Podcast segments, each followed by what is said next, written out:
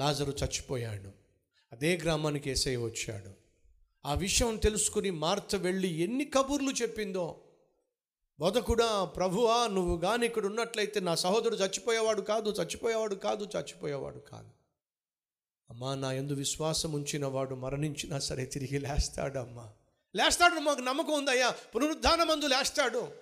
పునరుద్ధానమును జీవమును కూడా నేనే కదా అవును ప్రభు నువ్వు రావాల్సి ఉన్నటువంటి మెస్ అయ్యేవి అధిక ప్రసంగం చేసిందండి. ఇదంతా కూడా యోహాన్ సువార్త పదకొండో అధ్యాయంలో మీరు చూస్తారు. ఇంటిలో శ్రమ ఉంది ఇంటిలో దుఃఖం ఉంది ఇంటిలో వేదన ఉంది ఇంటిలో బాధ ఉంది.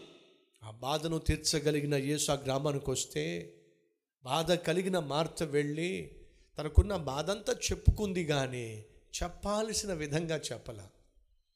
యేసు అంగీకరించే విధంగా చెప్పల. ఏసయ్యా నువ్వు ఉన్నట్లయితే మా తమ్ముడు చచ్చిపోయేవాడు కాదు ప్రభు అని చెప్పింది కానీ చెప్పవలసిన విధంగా చెప్పలా. సమస్యతో వచ్చింది ఏసయ్యకు సమస్యను చెప్పుకుంది సమస్యతో తిరిగి వెళ్ళిపోయింది. ఇంటికి వెళ్ళి మరియకు చెప్పింది బోధకుడు పిలుస్తున్నాడు రా. ఆ మాట విన్న వెంటనే మరియ పరుగు పరుగున వచ్చి ఏం చేస్తుందో తెలుసా? అమాంతంగా వచ్చి ఏసయ్య పాదాల మీద పడిపోయిందండి. ఏసయ్య పాదాల మీద పడి యశో నీవు ఇక్కడ ఉన్నట్లయితే నా సహోదరుడు చనిపోయేవాడు కాదు. మార్త అదే మాట అంది జవాబు రాల. మరి అదే మాట అంది ఏసయ్య కదిలించబడ్డాడు. బైబిల్లో ఒక చక్కని మాట చిన్న వచనం ఎడో తెలుసా? యేసు కన్నీళ్ళు విడిచాను. కదిలిపోయాడండి. మరి ఆ కన్నీళ్ళు చూసినప్పుడు కదిలిపోయాడండి. మరి ఆ పాదాలు పట్టుకుందండి. కారణం తెలుసు ఆ పాదాల యొక్క విలువ ఏమిటో మరియకు తెలుసు. కొంచెం ముందుకు వచ్చినట్లయితే మీరు చూస్తారు మార్చ ఉపచారము చేస్తూ ఉండగా మరియా యేసు పాదాల చెంత కూర్చొని వినుచూ ఉండెను. యేసు పాదాల చెంత కూర్చోవడం మరియా అలవాటు చేసుకుంది. ఆ పాదాలను ఆశ్రయించటం అలవాటు చేసుకుంది. ఆ పాదాలను నమ్ముకుంది. యేసు పాదాలను నమ్ముకుంది. కష్టం వచ్చినప్పుడు ఇంటిలో శ్రమ వచ్చినప్పుడు భయంకరమైన విపత్తు వచ్చినప్పుడు మరియా ఏం చేసిందో తెలుసా మీకు? తిన్నగా వెళ్ళి ఆ పాదాల మీద పడిపోయిందండి.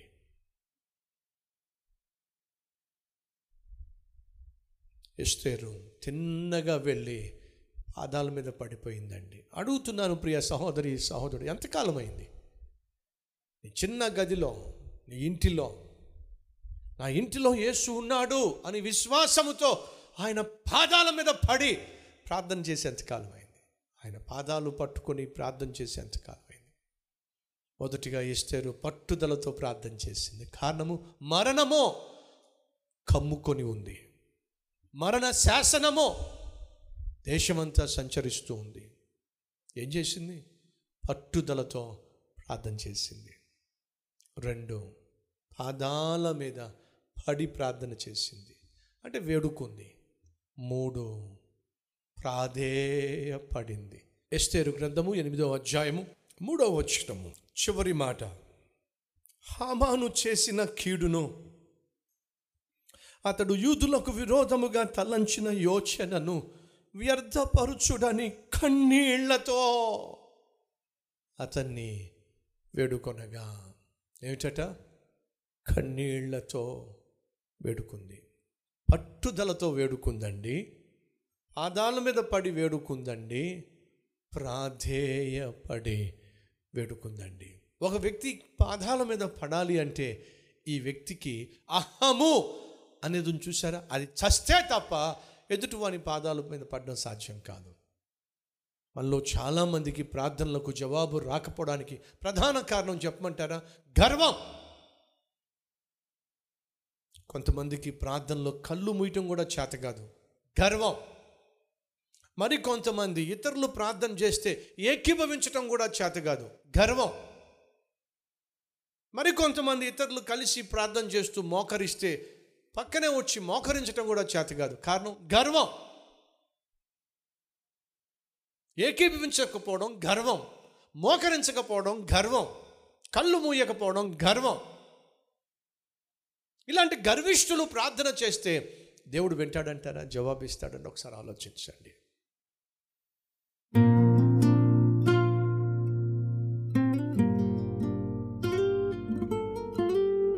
మహాపరిశుద్ధుడు అయిన ప్రేమ కలిగిన తండ్రి. శ్రేష్టమైన నీ సన్నిధిలో శ్రేష్టమైన నీ వాక్యం ద్వారా మమ్మను దర్శించినందుకు మీకు వందనాలు స్తోత్రాలు. ఎస్తేరు ఏ రీతిగా నాయన పట్టుదలతో వేడుకుందాం పాదాలు పట్టుకొని వేడుకుందాం ప్రలాపిస్తూ వేడుకుందాం ప్రశాంతత కొరకు వేడుకుందాం జవాబు పొందుకుందాం.